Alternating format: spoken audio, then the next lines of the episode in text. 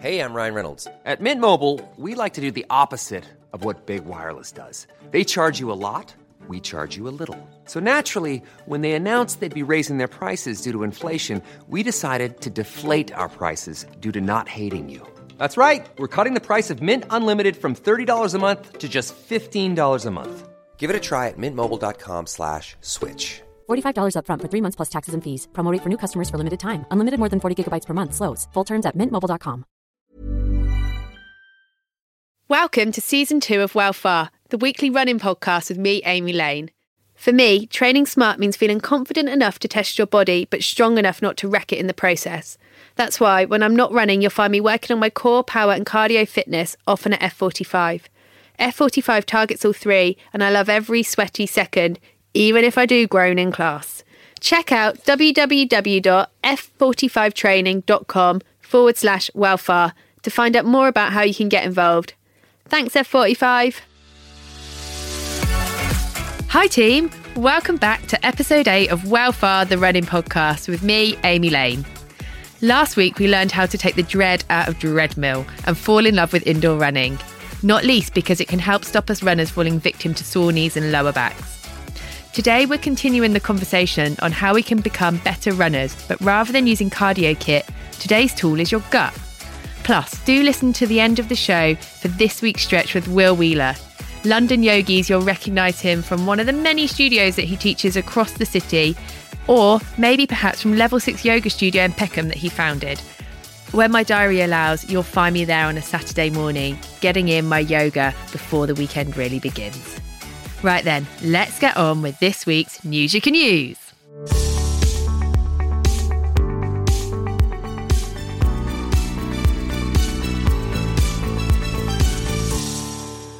Consuming daily probiotics leading up to a marathon can decrease your chances of experiencing GI distress from running 26.2. This is according to a new study published in the European Journal of Applied Physiology. Wow, that's a bit of a mouthful, isn't it? But basically, the researchers found that the runners who took the probiotics had less nausea, gas, bloating, and the urge to poop when running a marathon. Now, that's a news story I can really stomach. And on to today's shout out, which goes to Kirsten versus the world. Obviously, that isn't her real name, but it is her Instagram name. Kirsten smashed through her running wall and hit an 8k distance, which is 2k further than she was previously running. Well done, Kirsten. Now that we've got all of that out of the way, let's head into the studio to find out what today's expert thinks about that study I just mentioned, but also get her best advice on gut health for runners. Welcome, Megan. It's a pleasure to be here, Amy. Oh, I mean, I feel like the pleasure is all mine because I am so excited to talk about guts and basically poo and everything that goes that we all do and no one actually wants to talk about. Right. But everyone's interested in secretly. yeah. Welcome to my life. Before we get into it, can you just give um, our listeners a run through of your health CV and how you ended up becoming the gut health doctor?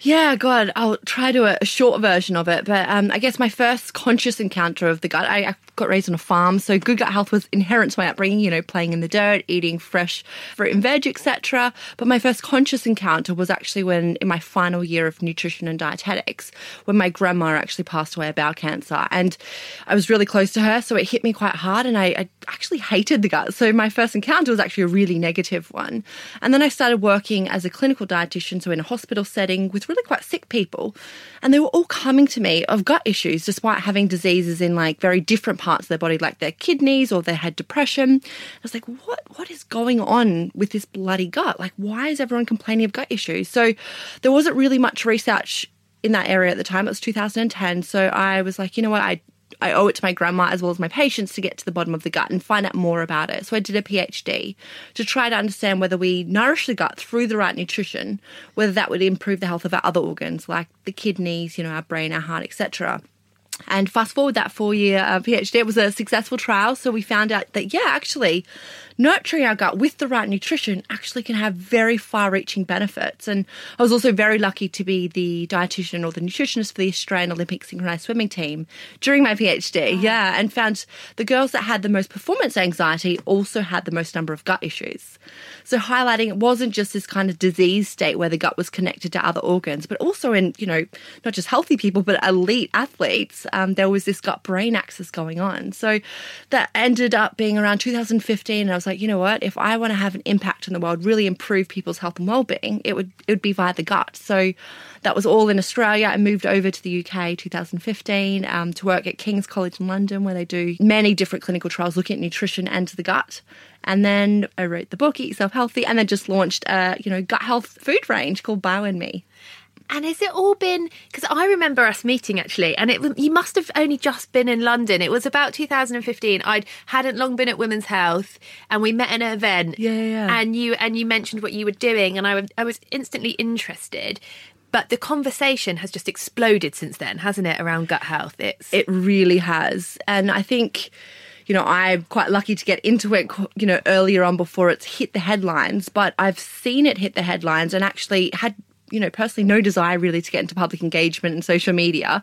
I was a scientist by background, but I just started to get so frustrated that actually the media headlines were actually opposing all the really good research we were doing. And actually, the fad messages were being fed to the general public instead of actually the messages around gut health could have really meaningful impacts in their lives.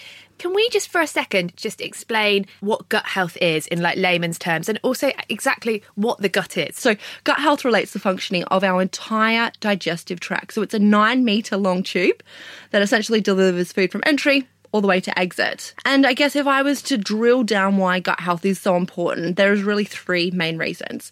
So, the first one is the old saying, you are what you eat. It's probably not overly correct. It's more, you are what you digest. So, in order to get the most out of your food, essentially, you need to have good gut health. The second element is along that nine meters of the digestive tract lays 70% of our immune system. So if we want things like less sick days, you know, lower risk of allergies and autoimmune conditions, essentially we have to have good gut health. And then the third element, which is really what's brought the fame, I think, to the concept, and that's the fact that in the lower part of our intestine, we have trillions of microbes. And it's, this is kind of what we call this new organ, our gut microbiota. So a bit of a sciencey Yeah. word. I usually just say our GM, but it's, yeah, trillions of microbes that are doing things like producing vitamins, hormones, and we've even seen now um, that they can communicate to our brain. Unlike any other organ in the body, our gut can act independent of the brain, the big brain, telling it what to do. So it can kind of do things like digest food on its own. But of course, with the big brain up there is, um, you know, quite bossy and likes to say, do this, do that, and which is why, you know, if you're nervous or you've got a big run coming up, sometimes people can get gut symptoms because of that alone, because of their big brain is telling their little brain what to do. How do you know if you have good gut health without coming to see an expert? Is there any kind of just like markers of like that your gut is working well? I really wish there was a single kind of measure for good gut health. So asking things like, do you have gut symptoms? When, how often do you get sick? If you have a wound, how long does it take to heal? Are you on medications? How many different types of plant-based foods are you having a week? Um, do you have a family history of different diseases? So there's quite a few different far-reaching sorts of um, aspects to think about when it comes to gut health. It's not just gut symptoms. That is one sign, but if you don't have gut symptoms, it doesn't necessarily mean you have good gut health. And I think that's a really important thing uh, to think about, given that we now know that having good gut health is linked to things like our mental health. We've just covered then what good gut health is, but in your new book, Eat Yourself Healthy, you talk about the relationship between exercise and gut health. Can you tell me more about this and what like the interplay is? Yeah, so we think it is bidirectional and that exercise can impact our gut microbes and in turn, potentially our microbes can impact our exercise performance. I think the strongest evidence is the fact that people who exercise tend to have a more diverse range of gut bacteria, which is associated with better overall health, so um, better mental health, heart health, etc. And we're not quite sure the mechanisms for that, but it might be the fact that people who exercise typically go outside and are exposed to more microbes in the air, you know, when you're going for long runs in the forest and things like that. And that essentially is giving you more a diverse range of the bacteria. So and it's not just what you eat. Absolutely not. No, no, no. They, you know, we get microbes in from all uh, different places everywhere we go. In fact, everyone has like we have a skin microbiota. So we've got millions of microbes on our skin. We have like this cloud of microbes all on our skin. So yeah, no, it's not just about food uh, for sure. Our environment really can impact our microbes, and we also think exercise can help kind of get the gut moving, and in turn that might kind of help the microbes be happier, so to speak. So if you say have poor gut health, how does that then affect your exercise performance? So, if we think about symptoms aside, the evidence for gut health and performance is quite limited. Uh, we do, like I said, see that people who have high performance have more diverse range of microbes, but we haven't really understood the mechanisms of whether it's, you know, the case of the chicken and the egg. Is it because the microbes are making people better performers because they can metabolize some of the lactic acid and all that sort of stuff? Or is it the fact that actually people who exercise go out and get more um, microbes in their gut from that way? So we're not quite sure. In fact, when we look at the overall body of evidence for things like probiotics, which are beneficial microbes, um, there isn't um, evidence at the moment to suggest that if you're an athlete and taking a probiotic, that will improve your performance. There has been some studies suggesting that that could be a thing, but they've done the clinical trials, and unfortunately, it doesn't seem to be as straightforward as you know, take a probiotic and you're going to get your PB. Maybe one day we'll get the right strain, but at the moment, sadly not. Now, the I think the main area where we have the most evidence for it with respect to gut health and performance is around gut symptoms.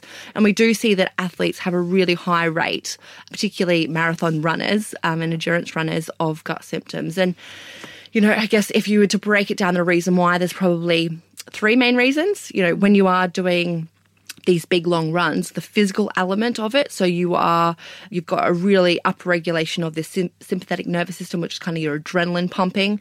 And what that does is draws a lot of the blood away from your gut lining to feed your muscles to get them moving. And if that happens for too long, you can kind of starve your uh, gut lining of oxygen. And that's why some of these really endurance runners can actually start to get a bit of blood in their poop and things like that because they have essentially not fed their gut and that some of the gut tissue starts to erode. So that's like a really extreme case, uh, but that's one thing to think about and, you know, one of the contributing factors. Also, the nutrition element. So if you are running any more than, you know, two hours at quite a moderate pace, then you do need to, you know, fuel your body. And, you know, fueling your body when the blood and oxygen is going to your muscles, you're actually putting something into your gut often if your gut's not trained for it, it can kind of, you know, upset your gut because there's not much blood there. That's when you get runner's stomach. Exactly. Yeah. So that can be another reason of, you know, making sure your nutrition's right when you are running. Uh, and then the third element's really around that gut brain axis. So if you've got a big, you know, run coming up, uh, you know, a marathon, then you can get, you know, the, the nerves coming through from, you know, the thoughts that are going up in your head translate down into into your gut and that can trigger things like your gut motility, which can result in things like diarrhea and and those sorts of things. So I guess those three elements is kind of why gut symptoms are so common in yeah In athletes and endurance particular. I read about a recent study. I mean, it was on quite a small sample, but it looked at runners who took probiotics and runners that didn't. And the runners which took probiotics actually experienced less kind of stomach distress when running. Have you come across that study and do you have any kind of thoughts on it? Yeah, so there's been a few studies kind of looking at, at that. And if we look at all of the studies combined, I think that's important when we are trying to decide personally what we should do. Instead of just looking at one individual study, you look at what we call these systematic reviews. Now, again, that's quite sciencey, but essentially what that does is pulls all together those individual trials and looks at what the whole body of evidence says. And that just means it's less biased because it's looking at all different populations. Um, and overall, it suggests there's not enough evidence for people to start taking a probiotic. However, um, if you know you want to try one. The really important thing and i talk quite a lot about this in eat yourself healthy is making sure that you replicate exactly what they did in that clinical trial. So you make sure you're having the exact same strain of the um, bacteria because there's hundreds of different strains out there. And what we're finding is each different strain actually does different things. It's kind of like um, if you have vitamin D deficiency. You're not going to go and take an iron supplement and expect your vitamin D deficiency to improve. The same goes with probiotics. They all do different things. So it's really important you make sure you match the same strain at the same dose. Also, look at things like when did they take it? Did they take it fasted, before breakfast, or with food? Uh, and then how long should they take it before they start to see a benefit? So you actually really need to replicate it. I know it's it's very prescriptive, and that's actually how we need to start treating probiotics if we want their therapeutic benefit. Just you know saying, oh, I'm just going to try probiotic, it really is not doing justice to probiotics because some probiotics actually can really have powerful benefits. We know that specific types of probiotics can really help for some people with irritable bowel syndrome. But if you just go take any, actually, your, your risk of improving symptoms is really, really low. So, you know, if you're going to pay the money, you may as well get the right one, right? I know one of your big things is that you should try and eat 30 portions of, is it plants a week? Yeah. I'm, I'm sat here with your new granola, which I'm really excited about. And your top tip is to aim to eat 30 diverse plant foods a week for good gut health. Yeah. That that seems like so much. It How- does. Like it sounds like a lot, but there are so many simple tips you can do to achieve that. For example, that granola has 15 different plant based ingredients in the one box. You know, whatever you're having for breakfast, just add a teaspoon of mixed seeds and you get four points. Instead of always getting the red peppers, get the multi variety pack. You know, same with the broccoli. Don't just have broccoli. Get the multi stir fry pack. So it's just getting that diversity. And why that is, is because each different type of food, plant based food, has different types of fibers which feed the gut bacteria and these other plant chemicals which feed the gut bacteria. So, like the microbes, they have different preferences. So, if we want to keep a really diverse range of microbes alive, which means they give us more skills, so it's a good thing, hmm. we need to feed them that diversity. And we think that's why we've lost a lot of microbial diversity over our generations because we've really narrowed down the types of foods we're having. And that could be why things like allergies and obesity and things like that are all on the rise because we really haven't got that array of microbes that essentially protect us and do so many things from a metabolic point of view for our body. That's really interesting because obviously we're in a culture of meal prep at the moment. So, you know, I'm very guilty of I, I will eat the same lunch five days a week because I, I batch cook. Yeah. So is that potentially a negative kind of food habit for your gut health? Yeah, it, it probably is. But the thing is, when you are doing this batch cooking, try maximize the diversity. So get in that batch like 30 different types. So if you are having it five times, actually you're still getting your 30 over the week. Now, it's not just things like fruit and veg that count to the 30. It's any of your six plant-based food groups. So things like your whole grains, your nuts, your seeds, your legumes, which are the beans and pulses, your fruit and your veg. So actually you start to broaden up and go, "Oh, maybe it's not so hard." And you know, don't go gung ho straight away. Just think every week pick a new thing that you want to add to your diet. It's funny, isn't it? Because when you say plant based, there is just certain foods which like come spring to mind, which are the visual identity of a plant based diet. But there is more to it than just avocados and broccoli. there really is. In fact, if you just ate avocado and broccoli, you actually wouldn't have good gut health because it's too it lacks that diversity. So you wouldn't be feeding that majority of microbes. And another thing that runners go heavy on in their diet actually um, is carbs.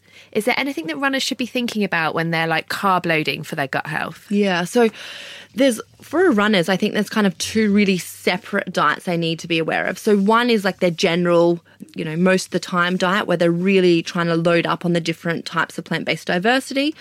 But a lot of people I see, because they are vulnerable to having gut symptoms, actually 24 to 48 hours before they go for, you know, a big run, actually they need to cut down on some of these fibers and fermentable carbohydrates because what they do is the really important thing to, to be aware of is that dietary fiber, so that's the thing that's found in all our plant-based foods and essentially why it's so beneficial, human cells can't digest it. So when it actually goes through the majority of that digestive tract, it gets malabsorbed by human cells and it makes its way into the lower part of the digestive tract where the trillions of microbes are.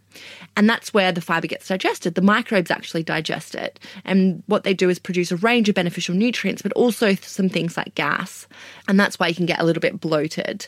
Now, these sorts of things are actually really beneficial for us, you know, overall. But if we are running and putting a lot of pressure on our gut, in addition to having a lot of that fermentation from those microbes of the fiber, then that can stimulate things like, you know, the runner's diarrhea and some tummy pain and things like that. And they've done some really new studies, actually, one which just got released like two days ago, which showed that actually cutting down on some of these fermentable fibers leading up to a big run like a marathon actually improved people's performance because they could push themselves further. Mm. So I think if people are struggling with gut issues around the run, then there are things they can do about it. Don't just go, oh, I, running's not for me.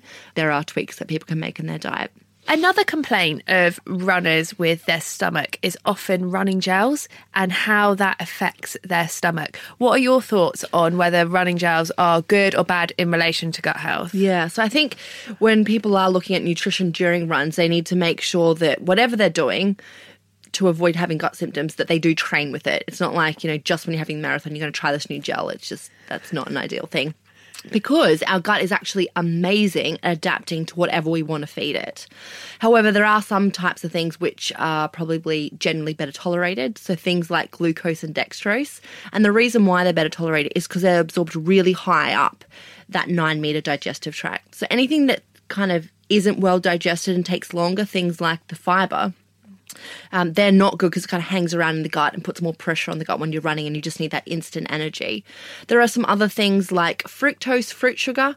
That's probably not ideal when you're running as well because our human body is only able to absorb a certain amount of the fruit sugar at once. So if we're having these gels and really they're dense in there, um, that can actually stimulate um, diarrhea. So that's not a good one to have. And then also things like xylitol and sorbitol, some of these sugar alcohols, some of those energy bars actually are containing them.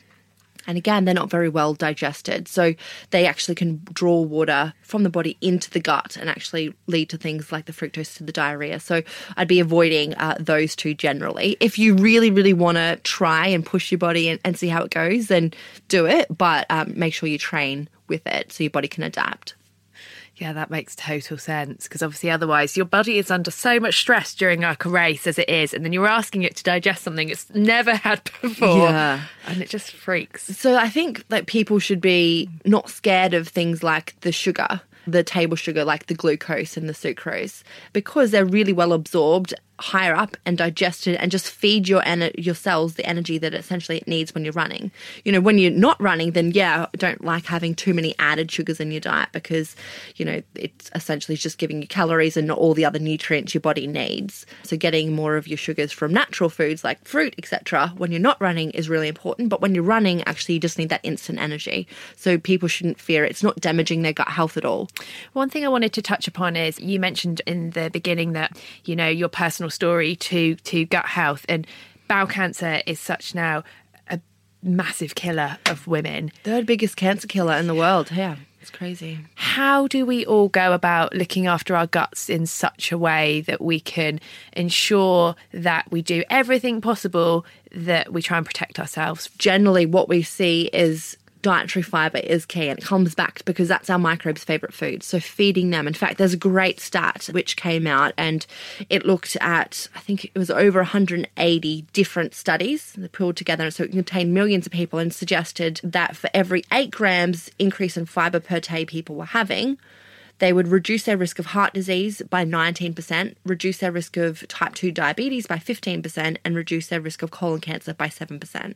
Now, eight grams, like people are probably like, well, what, what does that actually Yeah. mean? So, eight grams in that granola, one serve of that, 45 grams or 60 grams of that is eight grams of fiber. But also having a large potato with the jacket, the skin on it, contains eight grams. Having a pot of hummus with some crackers, whole grain crackers or veggie sticks is another eight grams. Having a, cu- a cup of beans is also eight grams of fiber. So it is totally doable. It just needs to be a daily habit. Um, and yet, that literally, if the nation did that, we would have dramatically lower risks of all these sorts of things and, and lower um, mortality, which is obviously something.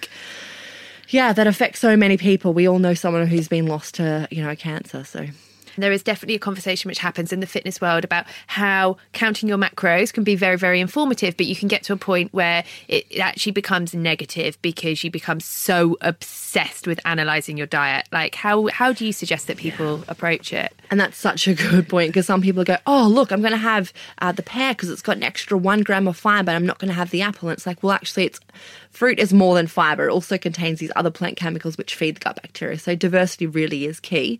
So I think it's about just having a general idea of what one portion of fruit and veg are.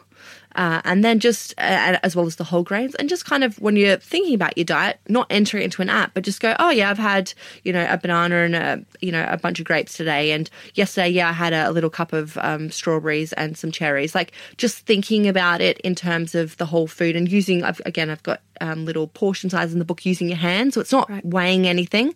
It's just about visualizing the different sorts of um, portions we're talking about and having a general idea of you know what constitutes to one serve of veg and are you getting in five So just being a bit more conscious with your consumption. yeah absolutely and, and you know it is depending on who we're talking to because you're right some people are so fixated they weigh their food which is so unhealthy mm. in my opinion whereas other people actually have no idea even what different you know types of veg are out there I want to take a quick moment to do another shout out about F45, the partner of today's podcast. The only class I've ever regretted is the one I haven't done. After a pretty stressful week last week, I'll be putting some non negotiable time in my diary to head to my local F45 studio in Peckham. I always leave sweaty, smiling, and feeling mentally and physically stronger.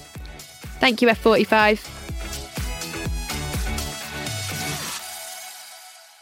If you were going into any supermarket outside of London, say, where the food aisles are just a bit normal and a bit more basic, Yeah.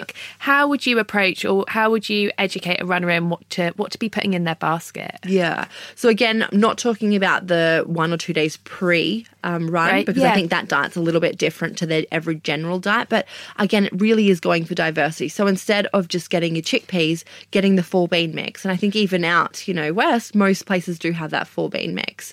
The same, not just relying on the broccoli, but actually getting the multi pack. And again, I think a lot of those places do have the multi packs.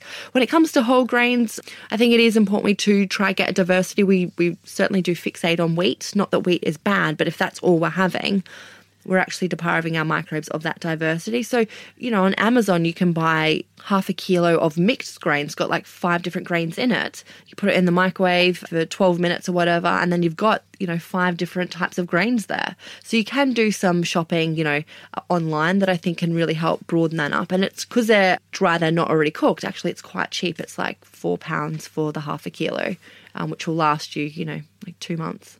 It's funny because if I went back three years ago, right, I spent so much more money on food when I was trying to create this perfect diet. And actually, I've come to realize that where it doesn't need to be expensive, um, you know, and we, we were talking just before we started recording today about making beans. Yeah. And actually, how cheap beans can be. So, actually, there doesn't need to be a premium on healthy eating. Really doesn't. And it's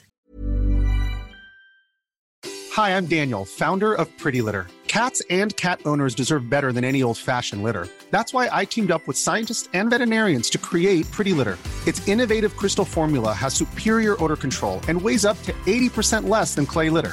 Pretty Litter even monitors health by changing colors to help detect early signs of potential illness. It's the world's smartest kitty litter. Go to prettylitter.com and use code ACAST for 20% off your first order and a free cat toy. Terms and conditions apply. See site for details. If you're struggling to lose weight, you've probably heard about weight loss medications like Wegovy or Zepbound, and you might be wondering if they're right for you.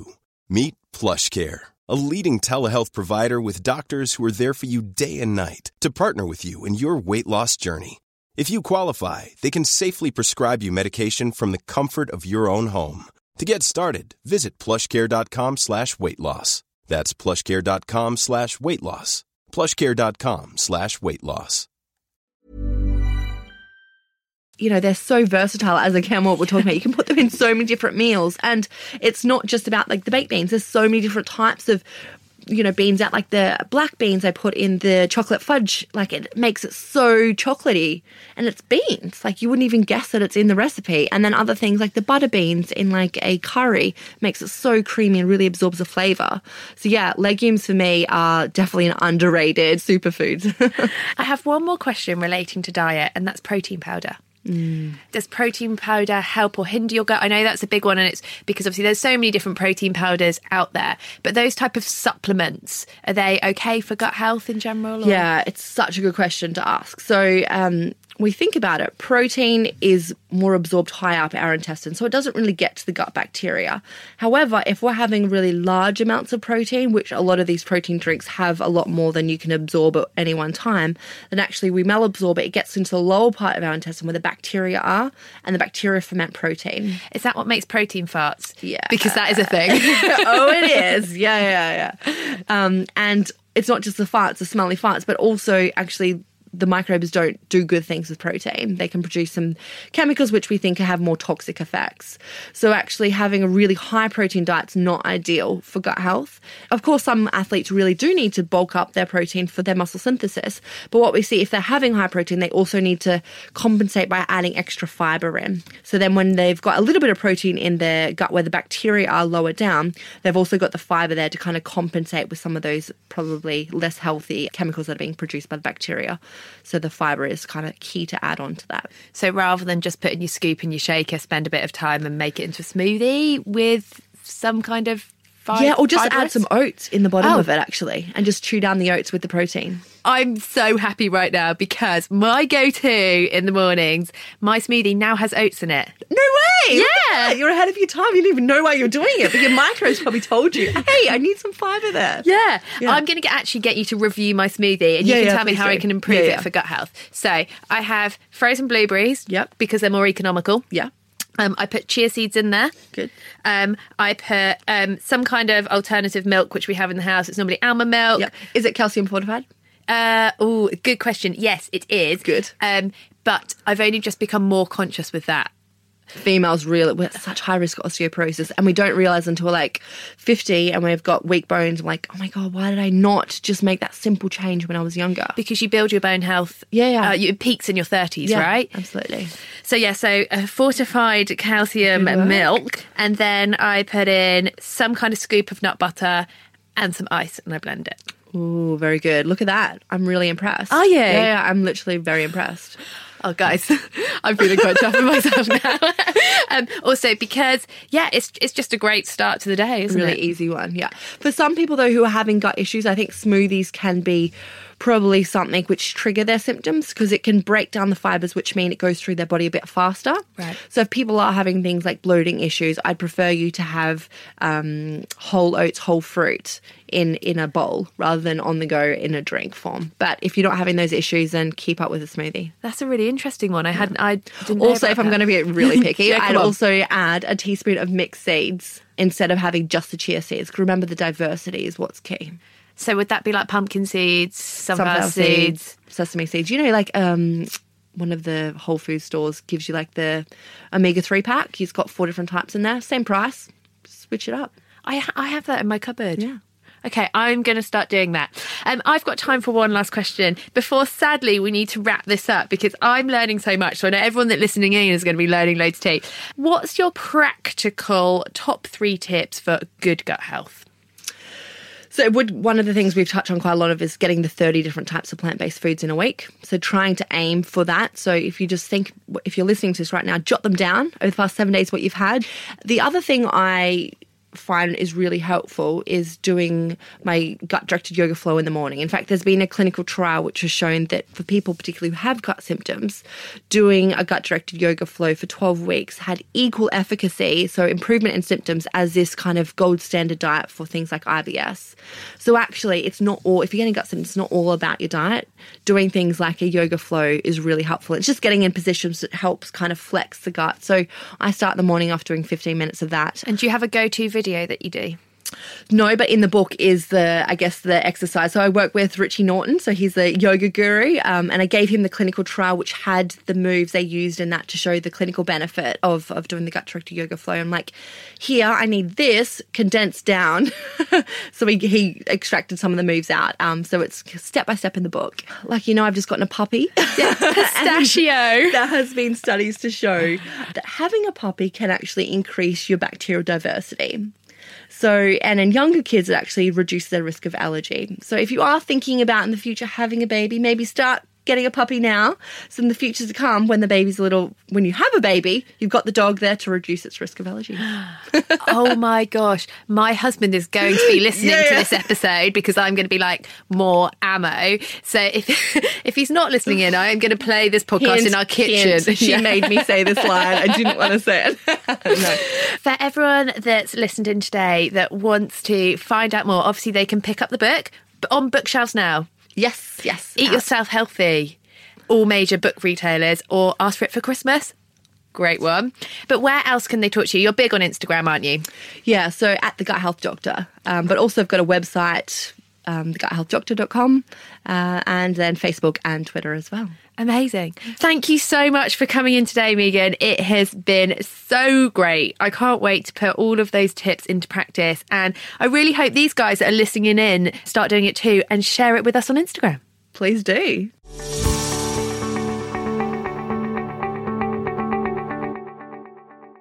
Well, hello everybody. My name is Will Wheeler and welcome to the Well Chill Cool Down stretch.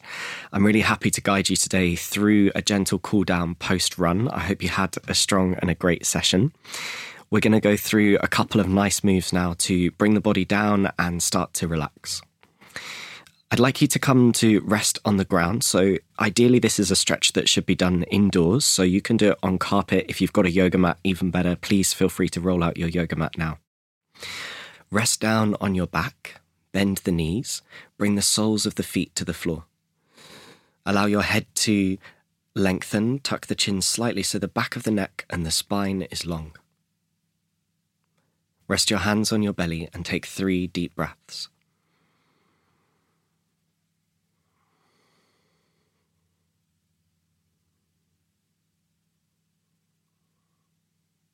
This is a great moment to check in with your run today and to see how the body is feeling now. Allow any tension around the face, the jaw, the lips to settle. And keep breathing slowly. Inhale for a count of three. Exhale for a count of three. Inhale for a count of three. Exhale for a count of three. We're going to do one more breath exercise just like this. Slowly inhale. One, two, three. Exhaling through the nose. Three, two, one. We're now going to work into the glutes. Bring your right knee into your chest and squeeze your right knee in really close to the body. Exhale, hook your right ankle onto the top of your left thigh. So the right ankle is just beneath the kneecap and it's pressing into the thigh muscle. I don't want you to work too strongly here, but start to gently press your right knee to the side. You have an option to take this a little bit deeper to keep the glutes strong. You can start to press down your left foot really firmly into the yoga mat or into the carpet underneath you, and then begin to raise the hips up and off the ground. So the left thigh will start to lift and your right knee will open even further to the side. Your hips, pelvis, thighs, buttocks, all really strong and lifting away from the floor. You're balancing on your left foot and on your shoulders. Slowly come down and release. Extend your right leg out long and your left leg out long. Take the arms up and overhead. Bring it back down. We're going to repeat those stretches onto the other side. Bring both soles of the feet onto the floor. Rest the soles of the feet flat. Inhale, pick up the left foot and hook the left ankle onto the top of the upper thigh, just beneath the knee. You can use your left hand to press open your knee to the side a little bit so you're opening in to a stretch, gently opening the glutes. We're just beginning to gently open and create space. Check that you're still breathing. Okay, now slowly, just like on the last side, press down into the right foot and then start to lift hips, pelvis, thighs strongly up and off the floor. So your pelvic bowl is floating and the shoulders are balancing on the mat. We're here for one more breath. Your left knee is pointing out to the side. Exhale, slowly begin to release and then come down. Stretch out both the legs and reach the arms up and overhead.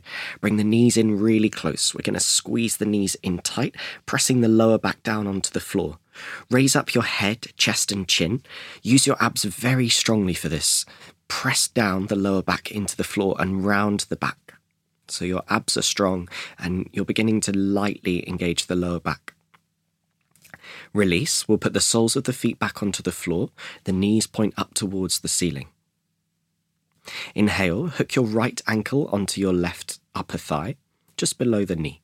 You did this before, so it's a very similar stretch. Now we're going to raise the foot and the leg off the floor and interlace the hands behind your left thigh. Bring the knees in towards the chest and press the feet very strongly away from you. So there is a two way action going on. Flex your feet. This will protect your knees. It's a great post run stretch. You're able to get a little deeper into the lower back here and also work into the right glute for this stretch. Three deep breaths, maybe bringing back that count of three. Exhale, three. Inhale. Exhale. Last one, a deep breath. And release. Exhale. Place the foot back down. We're going to take it to the other side, hooking the left ankle onto the top of the right upper thigh, just below the knee. Inhale, weave the hands behind the back of the right thigh, and then begin to draw the knee in towards you. Keep your right shin and calf muscle parallel with the yoga mat, so try not to let the heel drop too low to hover above the mat or lift too high. Keep it parallel with the ground. Make sure that your lower back and your tailbone is on the floor. You don't want your lower back to hover here. Try to keep the lower back and the spine really neutral with the ground. There's going to be two more breaths.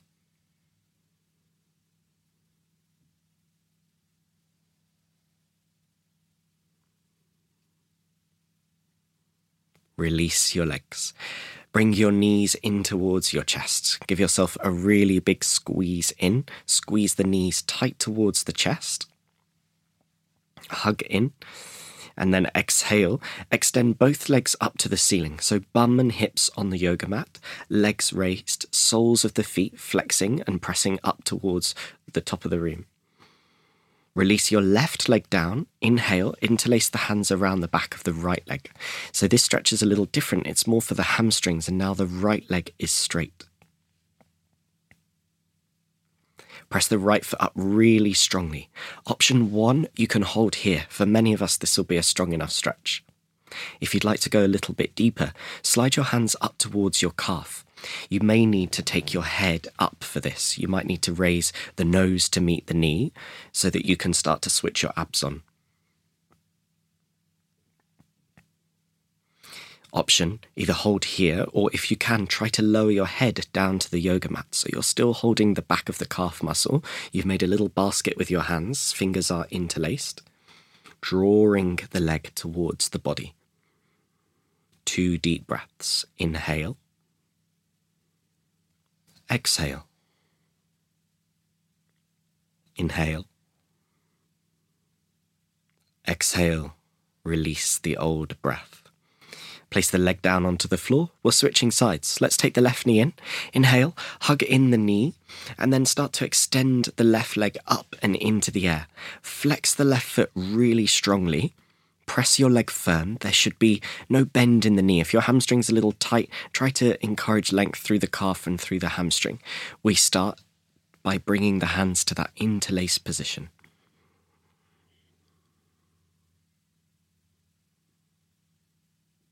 Inhale if you wish to go a little deeper. Slide your hands up to the calf muscle now and take the head with you, the chest and the chin. So the lower back is flat and really grounded, but the abs are switched on. Your belly button is drawing in towards your spine. Hold it here, and if you can, lower your head towards the floor. That will give your spine great length. Two more breaths.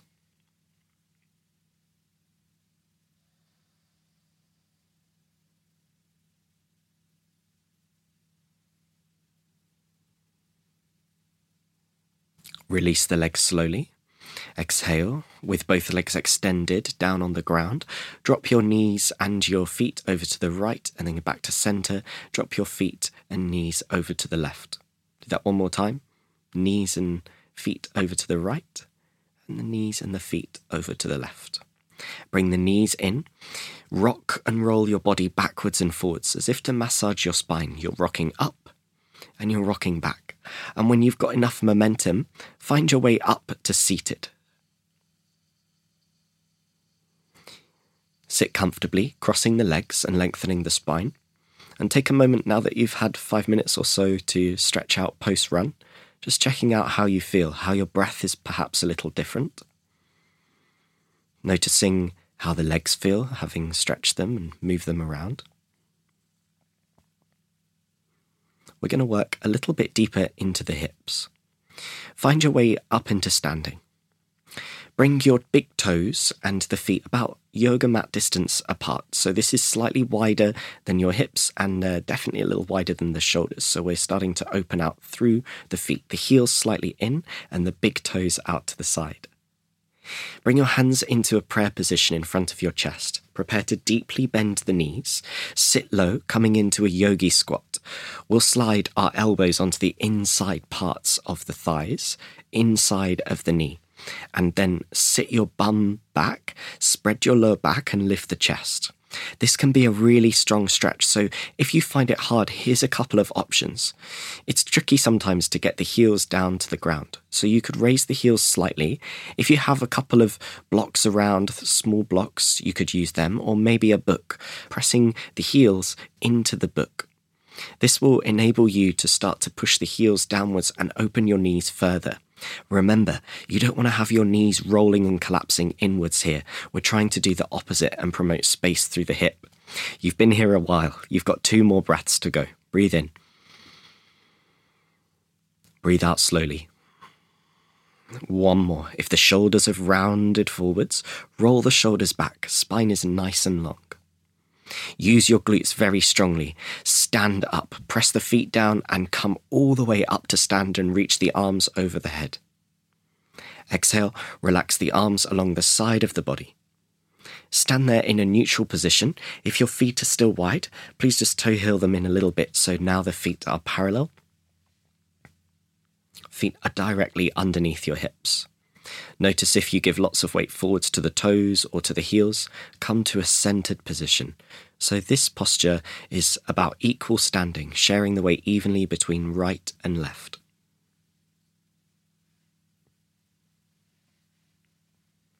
Take a deep breath in, raise the arms up and over the head. Inhale, stretch. Push your rib cage forwards and your hips forwards, and then arch open through the chest. It's a big back bend stretch, getting lots of air and breath into the lungs. And then exhale, round it forwards. You're going to forward fold all the way down. So the hip stays really high. And then you can catch a hold of opposite elbows here and move over a little to the right and to the left.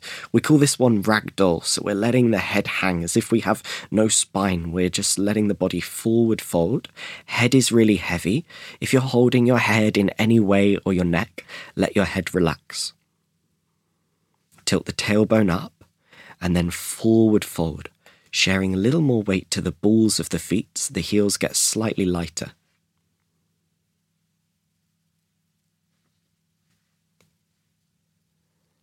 Slowly release your hands, put your fingertips onto the floor and bend the knees. Find your way into a seated position. We're going to do a short meditation and breath exercise to close the practice. Sit in a really comfortable way. This might be for you sitting up on a chair or on the edge of the sofa. Don't sit too far back and get too comfy. We need to stay upright for this. Rest the soles of the feet down and spread the toes. Take a breath in and elongate your back. Breathe out slowly through your nose. I'm going to talk you through a three part breath exercise to neutralize the body, and it also helps us see a release of tension through the spine as well. Inhale into the belly. Breathe out through your nose from your belly. Inhale into the belly and the side of the rib cage. Exhale from the side of the rib cage and the belly. Inhale, belly, rib cage, and the top of the chest. Exhale from the top of the chest, the side of the rib cage, and the belly. This might feel very slow, so try to encourage a slower breath. Reset if you need to, and then join in again. Take a deep breath into your belly, side ribs, top chest. Exhale, top chest, side ribs, lower belly. Inhale, belly rib cage, chest. Exhale, chest, rib cage, belly. One more. Inhale, belly, rib cage, chest. Exhale, chest, rib cage, belly. Stay seated, stay still and steady. And just start to breathe as yourself. Let go of any of the techniques from the breathing exercises. Let your breath neutralize.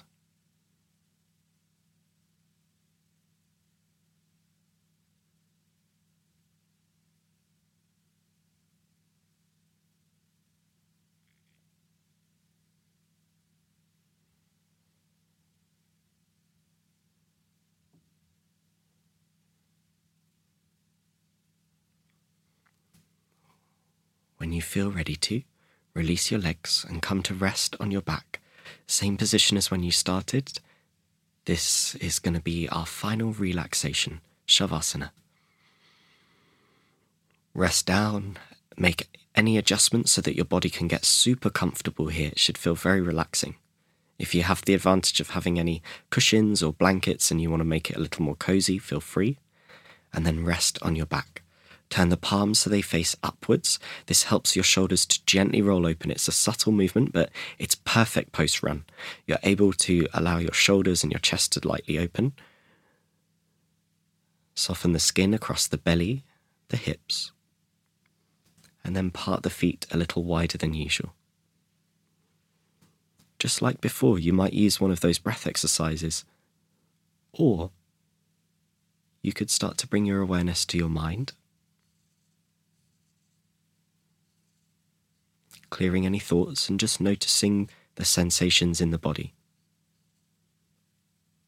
Noticing how each time you breathe, maybe the clothes move. Each time you exhale, how the clothes move.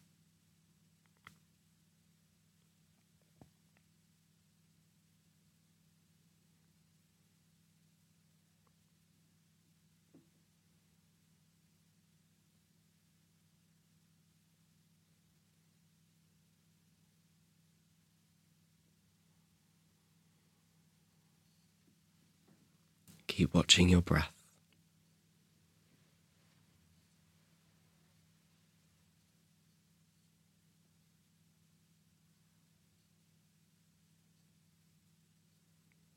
Three more rounds of breath.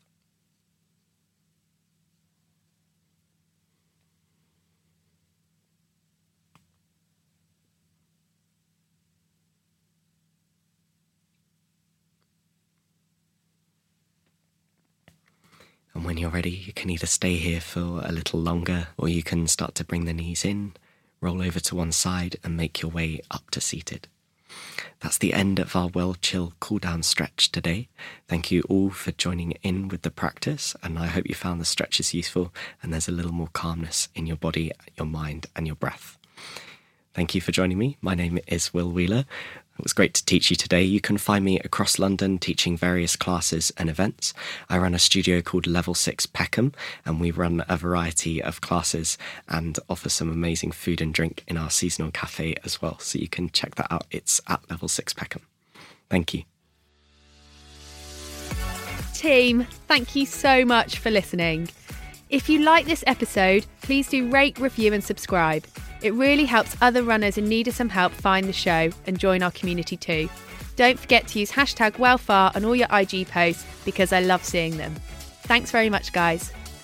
Before I go, I just want to say a final shout out to F45 for supporting my mission of helping you guys get well fit so you can run well far. I genuinely couldn't have done this season without them. Head to f45training.com forward slash wellfar to join a global fitness community like no other.